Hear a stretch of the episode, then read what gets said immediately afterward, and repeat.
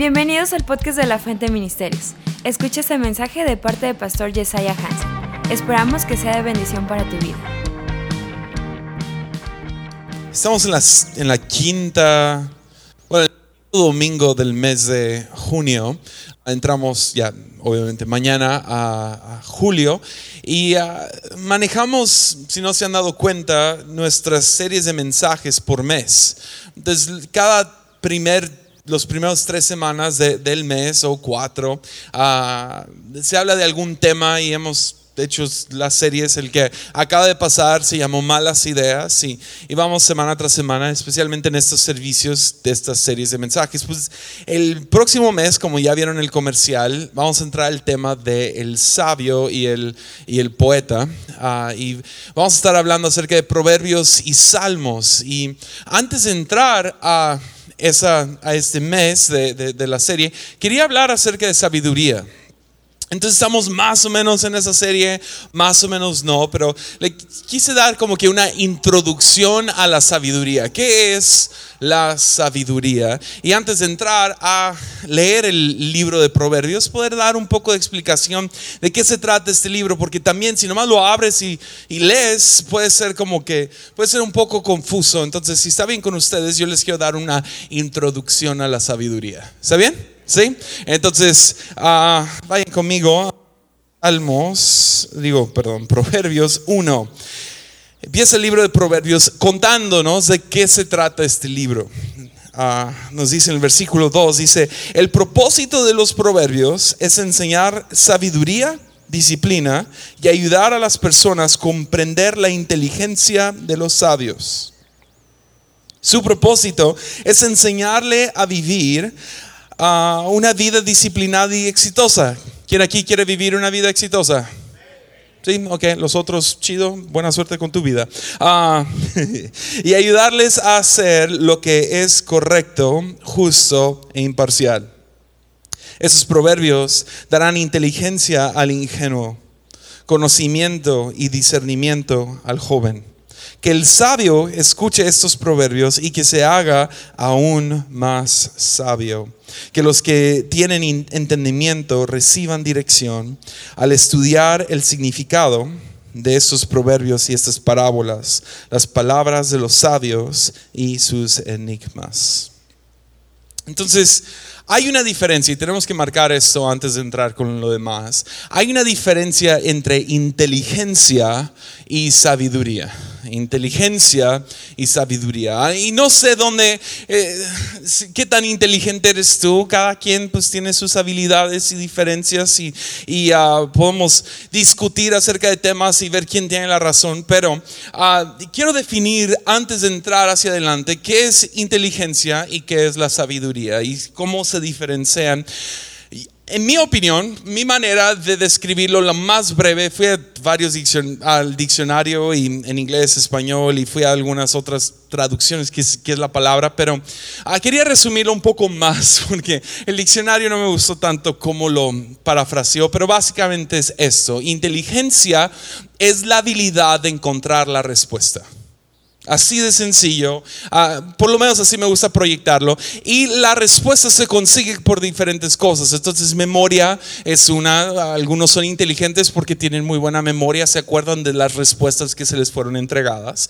Otros son buenos para procesar. Entonces tú dices dos más dos ah, igual a cuatro. Entonces tú eres inteligente porque sabes procesar, sumar, todo ese, todo ese lado. Entonces es la habilidad de encontrar la respuesta. ¿Cuál es la respuesta? Ah, pues lo estudio, uh, lo, me alimento de la respuesta y aquí tengo la respuesta. Sabiduría no es encontrar la respuesta. Sabiduría, y ahorita lo explico un poco más. Sabiduría viene para darnos una oportunidad y o una advertencia. Y así dando, si inteligencia nos da la respuesta, sabiduría nos da opciones. ¿Ves? El problema con ser inteligente es que si te sabes las respuestas, el próximo paso en tu vida, si no tienes cuidado, es que te vuelves necio, te vuelves terco, te vuelves viejito en tu forma de pensar. No estoy hablando de vejez, de edad, estoy hablando de... Tú conoces el viejito que es terco. ¿Sí, sí, sí me entienden? El terco. ¿Quién es tu tío? No, no, no. Es terco, ¿sí me entiendes? Y uh, si, te, si lees el libro de Proverbios, que quiero animar a todos a hacer ahorita al final del, del servicio. Pero si leemos la histo- la, el libro de Proverbios, tiene tres personajes principales. Hay otros personajes en el libro que entran, salen, pero hay tres que se encuentran en básicamente cada capítulo que encontramos en el libro de Proverbios, que son treinta y uno. Y es a la sabiduría. Sabiduría es proyectada como una mujer creada y formada desde antes de la creación misma para ayudar en la creación. Pueden leer todo acerca de ella. uh, Y es una mujer un poco, pues, señora. Es una señora, le encanta decir te lo dije, se burla de los necios, y dice, ah, me hubieran escuchado. Es, tiene un poco de ese como que, hmm. ¿se entienden? Un poco de eso. Y es señora sabiduría. Ella está en todo, todo, toda la historia, la encuentras vez tras vez tras vez. Y ella, ella es chismosa y metiche y se mete a tu vida y anda ahí y luego se burla de ti. Está chida, la neta me cae muy bien sabiduría. Y hay otros dos, el hombre sabio, que es el que escucha sabiduría y lo pone en práctica y, y, y la tiene a su lado y la busca, y cuando la encuentra se da cuenta que si obtiene sabiduría, si tiene sabiduría en su vida, es mejor que cualquier oro o plata que podrías conseguir. Y luego tienes al necio. El necio no es el tonto. Tenemos que, que leerlo de la manera correcta. El necio es simplemente el que se aferra a su camino, o se aferra a un solo camino. Por lo tanto, entran a ciclos de vida donde pasan por la misma cosa vez tras vez tras vez y nunca aprenden. Entonces sienten enojo cada día de sus vidas, mas nunca aprenden de dónde sale este enojo. Y sabes cuál es su ciclo de vida, y todos podemos identificarnos con el necio. Es, ay, perdón, la regué otra vez. Es el necio, es el que sigue cometiendo el mismo error y nunca aprende. Pues es como encontrarte en un camino y no saber otra manera de hacer las cosas. Porque no se me, no se me enseñó, no, no, no, no, no, no puedo ni imaginarme otra opción. Pues sabiduría llega y dice, hey, no tienes que gritarles a tus hijos de esa manera. Hay otra opción. Ya. Yeah. Si no te quedas con nada más en esta predicación, porque vamos a irnos un poco más profundos, quiero que te quedes con esto. Sabiduría no es la respuesta, son opciones. Te da opciones. Para aquellos que dicen, es que así es mi vida, está fija, tú ya caíste en la trampa del necio. Pero si tienes oídos para oír esta mañana, vas a aprender que sabiduría viene y te susurra en el oído y te dice, hay otro camino. Hay otro camino, hay más caminos. Entonces, ¿cómo, cómo puedo explicar esto? Uh, me metí en problemas. Me hicieron una entrevista. Y uh, en la entrevista, uh, yo creo que por ganar gente para que los escuche la entrevista, me querían hacer preguntas polémicas. Yo no sé de dónde sacaron que yo soy un pastor polémico, ¿verdad? No lo entiendo. Uh, pero ellos querían medio ahí aventar algunas granadas, bombas. Y una de las preguntas muy polémicas que me hicieron fue que si yo creo que la Biblia se contradice. Y yo respondí, claro que sí se contradice. A lo mejor has escuchado, la Biblia no se contradice. Si se contradice, entonces no es cierta. Entonces yo te respondería, lee Proverbios. Específicamente, vean este versículo, porque me, me sacó de onda, porque yo respondí que sí, di dos, tres ejemplos y no se convencieron, y gente después en redes sociales fueron súper amables y me escribieron cartas de amor y wow, que tú no eres un lobo vestido de oveja, tú eres la gran, tú eres la neta. No es cierto, fueron espantosos, pero bueno, ojalá y hubiera sabido de este versículo. No sé, lo he leído tantas veces y nomás no me pegó. Pero les puedo enseñar algo y quiero que interactúen conmigo. Quiero que hablen y, y quiero que digan lo que dice en la pantalla. ¿Está bien? Entonces prepárate, prepara tu voz. Leamos esto. Proverbios veintiséis, versículo cuatro. ¿Cuál es la primera palabra ahí que vemos? Con todo, una sola palabra, todos juntos. ¿Cuál es la primera palabra? Uno, dos, tres, ya. Dice, no, no respondas. ¿Qué significa eso? Que no respondas. ¿A quién? A los argumentos absurdos de los necios, o te volverás tan necio como ellos. Dice, no respondas. Próximo versículo, por favor. Responde. No, no puede ser. Espérame, regresa al versículo cuatro, lo leímos mal. Dice, no respondas a los argumentos absurdos de los necios. Ok, versículo cinco dice, Resp- responde. No me creen, agarra tu Biblia y léela. Ahí dice eso. Responde a los argumentos absurdos de los necios, o se creerán sabios en su propia opinión. Una vez más, para los que todavía no me creen, versículo cuatro, no respondas los, a los argumentos absurdos de los necios. Es la misma cosa, o te volverás tan necio como ellos. Versículo cinco, responde a los argumentos absurdos de los necios y se creerán o se creerán sabios en su propia opinión. ¿Se contradicen esos dos versículos o no? Pues, ¿cuál es? ¿Le respondo o no? ¿Me entiendes? Si alguien llega con su argumento absurdo, ¿qué les debo de hacer? ¿Me quedo callado o les hablo? Díganme bíblicamente qué debo de hacer.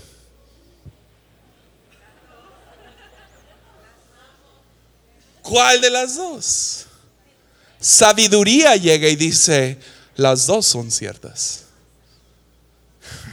Ahora me está entendiendo. Nos da opciones. ¿Por qué?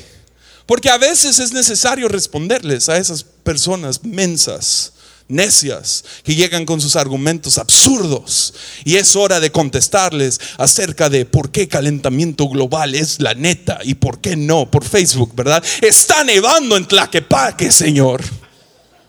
¿Sí sabían que nevó en Guadalajara? Y no estaban listos. Qué raro. Es broma, no sé por qué no se rieron. Ok, entonces dice, responde, no respondas. ¿Por qué? Sabiduría nos dice, hay veces que tienes que responder. Otras veces no debes de responder.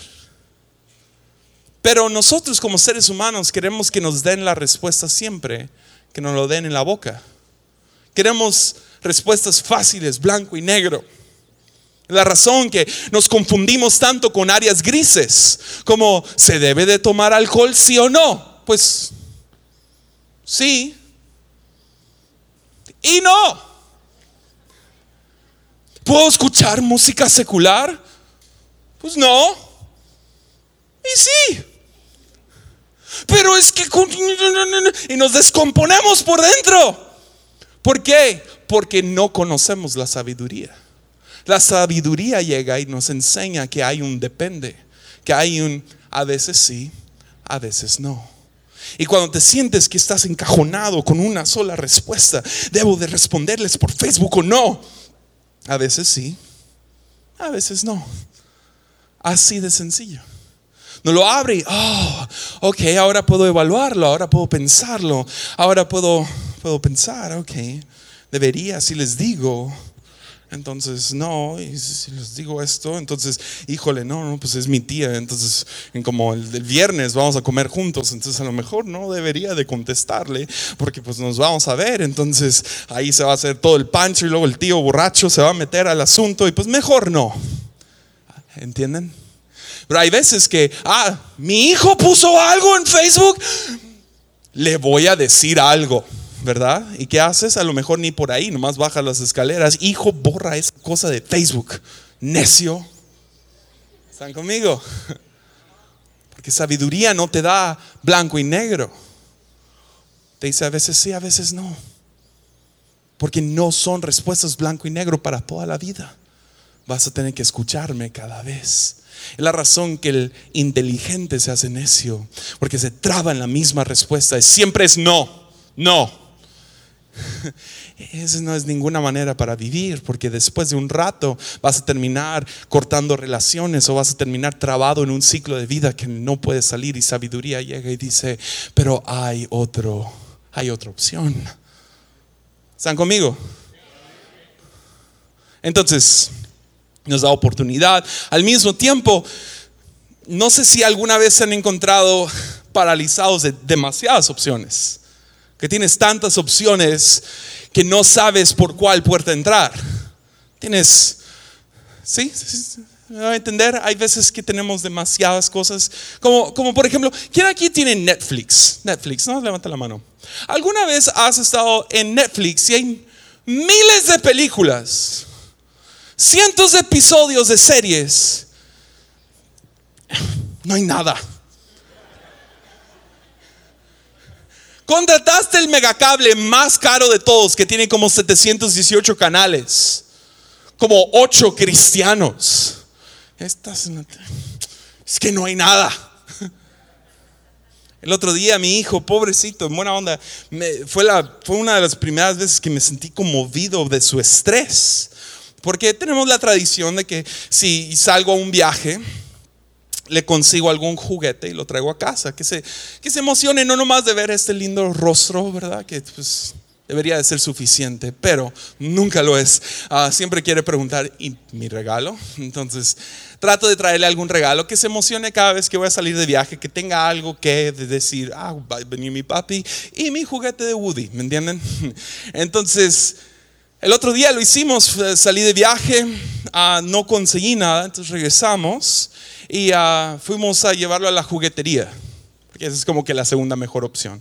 Lo llevamos a la juguetería y él no sabía qué quería antes de entrar. Pues al entrar a la juguetería y ver cientos de juguetes, mi hijo se trabó. No, no, literal no podía escoger. Llegó el punto donde yo estaba dispuesto a gastarme casi todo el dinero del banco, nomás que escogiera lo que sea. ¿Quieres esta montaña rusa hecha de Legos? Está bien, cómpralo. Nomás ya vámonos de aquí, ¿me entiendes? Y mi pobre hijo empezó a temblar.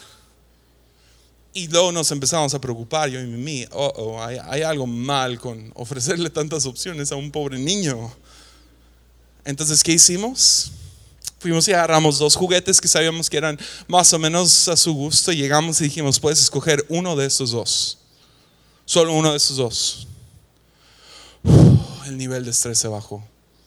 Porque ves, esto también hace el libro de Proverbios, si lo lees con cuidado.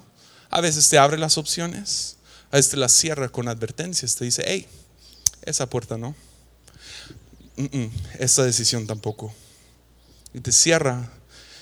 Y todo el propósito es traer éxito a tu vida.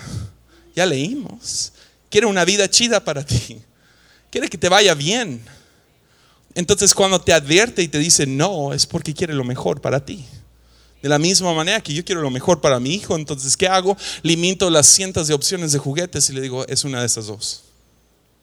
Pero sigue dándonos a nosotros las opciones. ¿Están conmigo? La sabiduría es, sabiduría es intensa. Sabiduría es algo que queremos en nuestras vidas. Nos promete éxito, nos, nos promete una buena vida, nos promete bendición. Es más, Salomón, una de las personas más ricas en la historia, en la historia, vivió hace miles de años y toda una onda, pero todavía su acumulación de riqueza fue más grande que la mayoría de la gente que ha existido desde entonces. Y él dice que no hay nada más valioso que la sabiduría, ni el oro, ni el plata, ni terreno, ni familia, ni mujeres, ni nada se le compara a tener sabiduría. Entonces sabiduría nos invita a esto. Nos dicen Proverbios nueve. Les digo, sabiduría te habla en este libro, es muy muy raro. Pero la sabiduría nos dice Proverbios nueve, dice que edificó su casa, labró sus siete pilares y preparó un gran banquete. Mezcló los vinos y puso la mesa. Envió a sus sirvientes para que invitaran a todo el mundo. Ahora convoca desde el lugar más alto de la, con vista a la ciudad, y nos dice esto: entren conmigo, entren conmigo. Clama a los, ingenu- a los ingenuos, a quienes les falta buen juicio. Vengan y disfruten mi comida y beban del vino que he mezclado. Dejen atrás sus caminos de ingenuidad y empiecen a vivir, aprendan a usar el buen juicio. Entonces nos invita a una mesa que nos ha servido, que nos ha preparado. Y uh, les quería más ser, ser abierto hoy, a decir tres lugares donde yo he encontrado sabiduría. Yo no, yo no me siento la persona más sabia, pero siento que he, he acumulado un poco de sabiduría y lo he encontrado en tres diferentes mesas que yo creo que están disponibles frente a cada uno de ustedes esta, esta tarde. La primera es la mesa de generosidad. Esta mesa, ah, la acción es tú te sientas y uh, se sienta alguien del otro lado y tú llegas y entregas y das, das tu tiempo, das tu, tu, tu historia, das lo que tengas en la mano y dices esto es lo que yo sé. Y misteriosamente la Biblia tiene razón. Cuando tú das sabiduría, terminas recibiendo más de lo que terminas dando. Hay algo especial en el acto de dar, que no nomás aplica a las finanzas, sino aplica a muchas otras áreas, y sabiduría y ánimo es uno. De hecho, Proverbios once veinticinco nos dice esto. Dice: el generoso prosperará y el que reanima a otros será reanimado. No es que va a reanimar y luego va a venir alguien a reanimarlo a él. No, eres reanimado en el acto de reanimar a otros. Te vuelves sabio al dar tu sabiduría a otros. Es, es, es en los doce pasos de Alcohólicos Anónimos, es el último paso. No lo tienes hasta que lo das. No lo tienes. Es, es, es la magia de ser un maestro, es que aprendes más enseñando que estudiando, porque estás en el acto de dar esa sabiduría. ¿Cómo cambiaría tu vida, hombre, si te sientas con tus hijos y les enseñas cómo comportarse sexualmente? Yo sé que es una plática incómoda, es difícil, pero creo que hay demasiados hombres en inmoralidad sexual simplemente por el hecho de que no saben sentarse y dar la sabiduría, decirles: hey, así no se trata una mujer. Aprendes más dando que sentado escuchando. Estuve en, en un...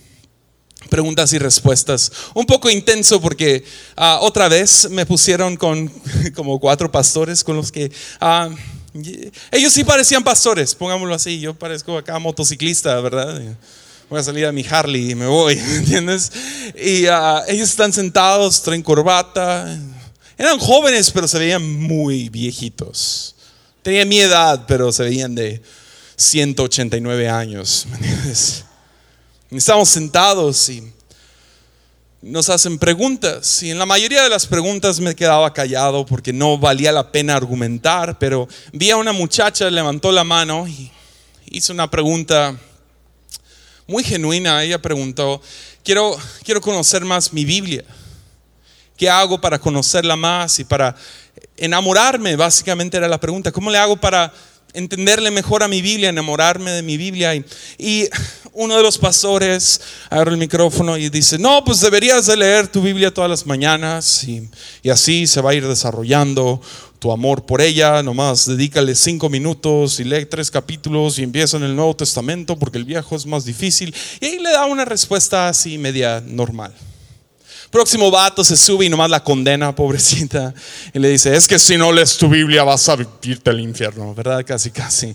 Nunca has escuchado la canción que si lees tu Biblia y oras cada día, crecerás, crecerás, crecerás. Y dije: wow, qué buena te- teología, la sacó de escuela dominical. Ah, y luego, y luego lo, la condenó más diciendo una famosa frase de, del teólogo D L Moody: si lees este libro, ves este libro, el pecado te mantendrá lejos de él. Entonces, si estás lejos de él, a lo mejor estás en pecado. Pero si te metes a este libro, este libro te mantendrá lejos del pecado. Dije: qué gacho, le acaba de decir a la pobre niña que está en pecado. Entonces yo levanté la mano, dije: yo, yo, yo quiero responder también. Ah, y eso es lo que yo respondí. Yo dije, mira, y va para todos aquí. Si tú quieres enamorarte más de la Biblia, quieres estudiar más la Biblia, tienes que crear espacios donde tú la estás entregando a otros. Y le dije, ninguno de estos pastores, incluyéndome a mí, leeríamos tanto la Biblia si no tuviéramos que enseñar cada semana. Esos vatos, oh, pero es la neta. Yo no leería mi Biblia si no tengo que subirme enfrente de ustedes y hacer el ridículo acá arriba y decir, es que Salomón escribió Proverbios y, o sea, la razón que tengo que estudiar es porque la tengo que dar a otros.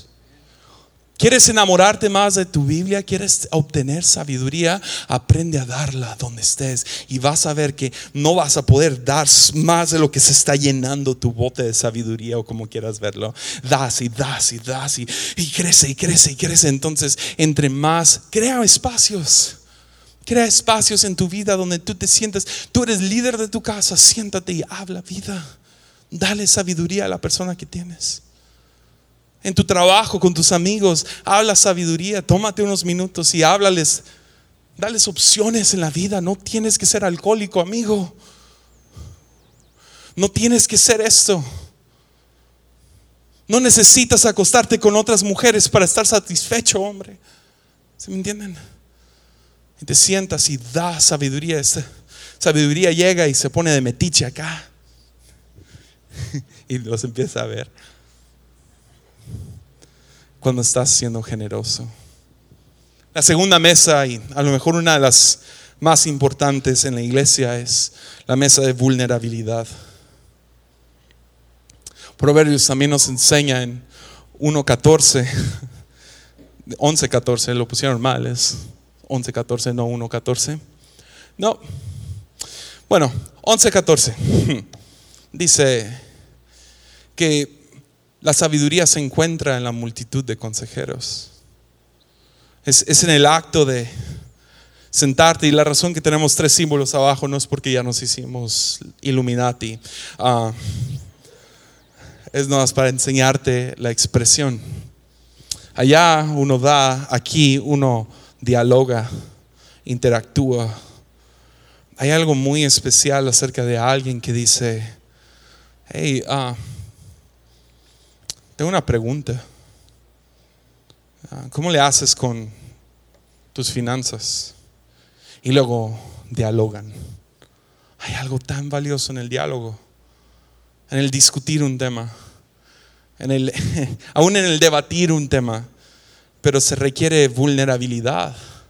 Estuve en un congreso las, hace unas semanas. Era, era un congreso de seminario.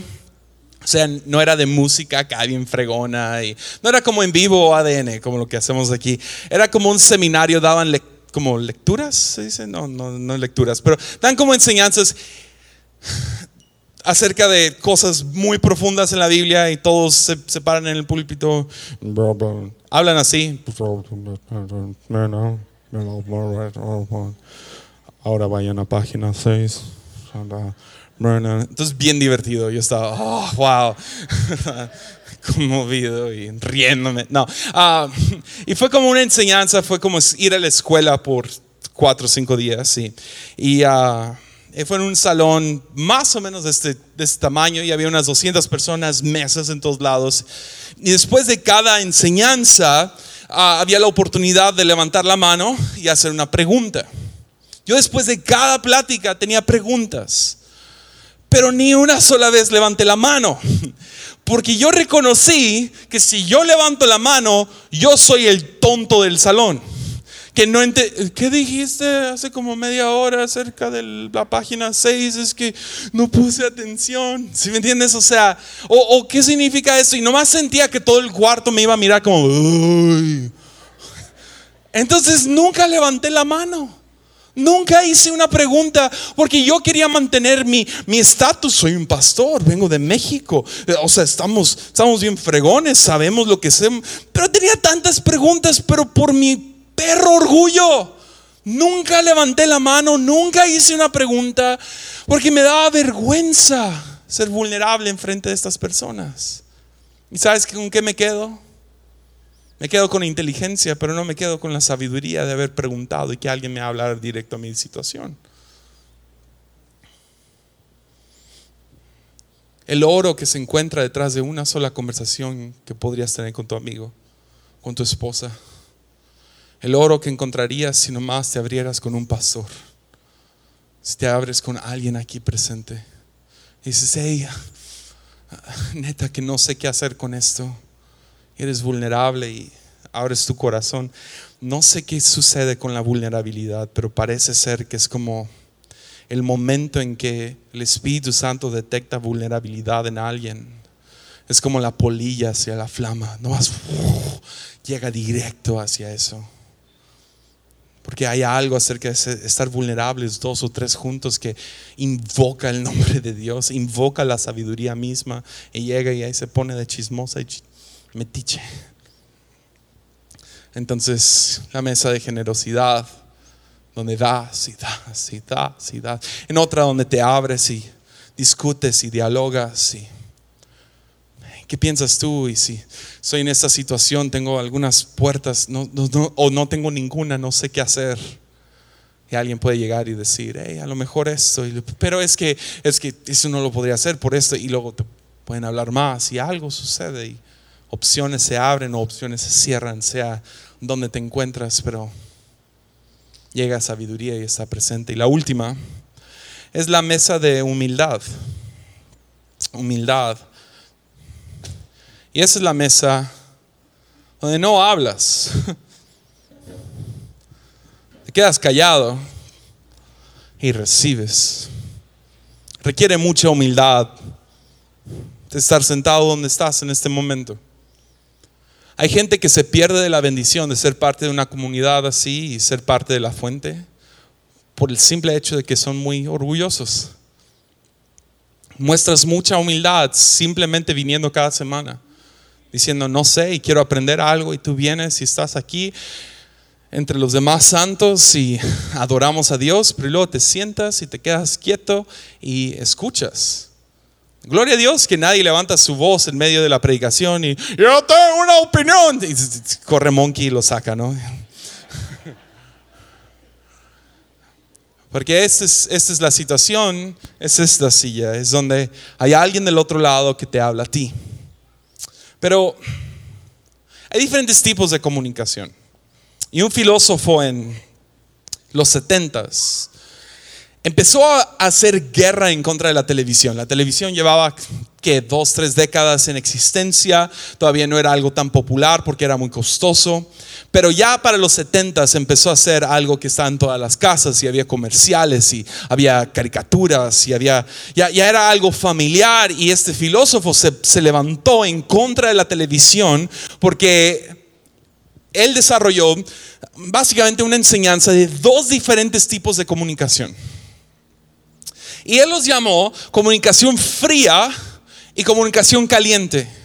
¿Y cómo se meten con nuestra cabeza? Fría es fácil. Fría la digieres. Es, es, es, es, es, es televisión. Televisión es el mejor ejemplo de comunicación fría. Y esta comunicación nomás llega. El problema con comunicación fría es igual a una predicación, que la información se está dando y dando y dando. No requiere tanto de tu atención para obtenerla. Te sientas y la escuchas. Y lo que puede suceder, como en la reunión de las diez, uh, no en esta, pero en la reunión de las diez, te duermes, boca abierta y todo.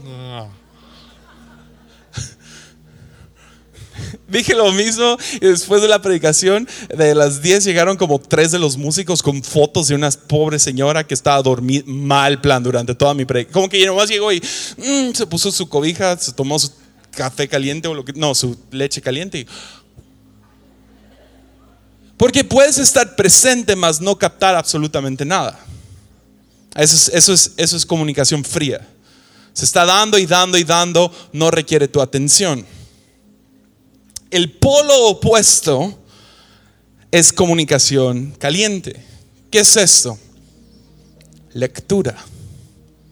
Lectura requiere cien por ciento de tu atención, o si no, no vas a captar nada. Por ejemplo, ¿quién aquí ha agarrado un libro, leíste tres páginas y luego terminaste esas tres páginas y dijiste, ¿qué leí? ¿A alguien le ha pasado? Y tienes que regresar al capítulo anterior porque llevas como veinte minutos nomás mirando una página y luego, ay, ni estoy leyendo. ¿Sí? ¿Sí me entienden? Sí, claro que sí. No me miren todos ustedes juzgones como si nunca lo hubieran hecho. Claro que nos pasa a todos. Abres algo, empiezas a leer y luego te desvías y luego, ¡ay! ¿Dónde estaba? ¿Qué estaba leyendo? Entonces requiere toda tu atención para agarrar lo que está tratando de comunicar la persona que escribió. Es importante que como cristiano vengas a la iglesia, sí, pero por razones muy distintas, absorber información y sabiduría.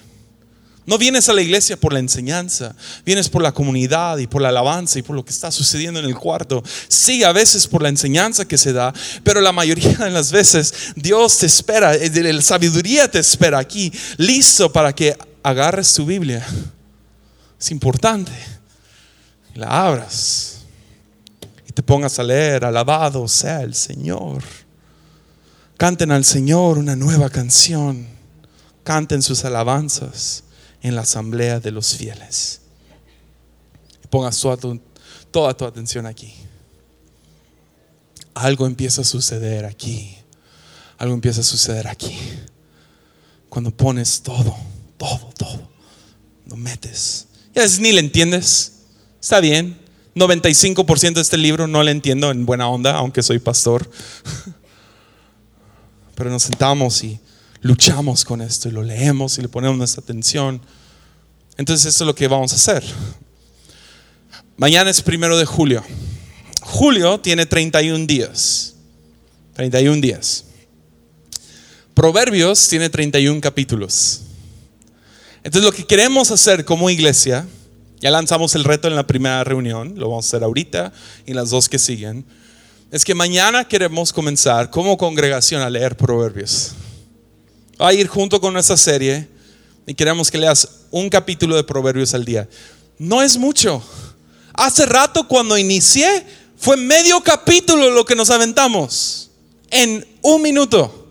Literal, si nomás pones tu Biblia en el baño y en vez de checar Facebook cuando estés sentado en ese trono, abres tu Biblia y dices, ok, ¿qué día es hoy? Ah, sí, hoy es julio tres. ¿Qué capítulo sigue? tres. Está súper fácil. Es el plan de lectura más sencillo que ha pasado en la historia de toda la iglesia. Es un capítulo cada día. Al terminar el mes de julio, ¿qué crees? Terminas el libro. Entonces queremos animarte. Ahora va a haber luchas, va a haber versículos como el que leímos hace rato que vas a decir, pues ¿cuál es? Pues no es un libro de respuestas. Te va a dar opciones, te va a abrir caminos, va a abrir tu mente a, ah, hay veces que se le contesta al necio, hay veces que uno se queda callado, y que crezcamos en sabiduría todos los días. Me encanta ese versículo de, de Jesús que nos dice que era un niño que tenía doce años y fue al templo y su mamá lo perdió y toda la onda. Es lo único que tenemos de la infancia de Jesús. Pero y luego dice que lo encontró, y luego dice que Jesús, Jesús mismo creció en sabiduría todos los días. Esa debe ser nuestra meta, que crezcamos todos los días en sabiduría. ¿Qué hacer con nuestros hijos? ¿Cómo llevar este matrimonio? ¿Qué hacer? Ah, me meto a esa carrera o esa. ¿Qué hago en el trabajo? Me están culpando de algo que no hice. ¿Qué debo de hacer? Que podamos crecer y, crecer, perdón, y que podamos ver que hay más opciones que nomás nah, renuncio. No, hay otras opciones. No las vas a encontrar todas leyendo. Tienes que pedirle, ah, necesito sabiduría. ¿Y dónde la encuentras?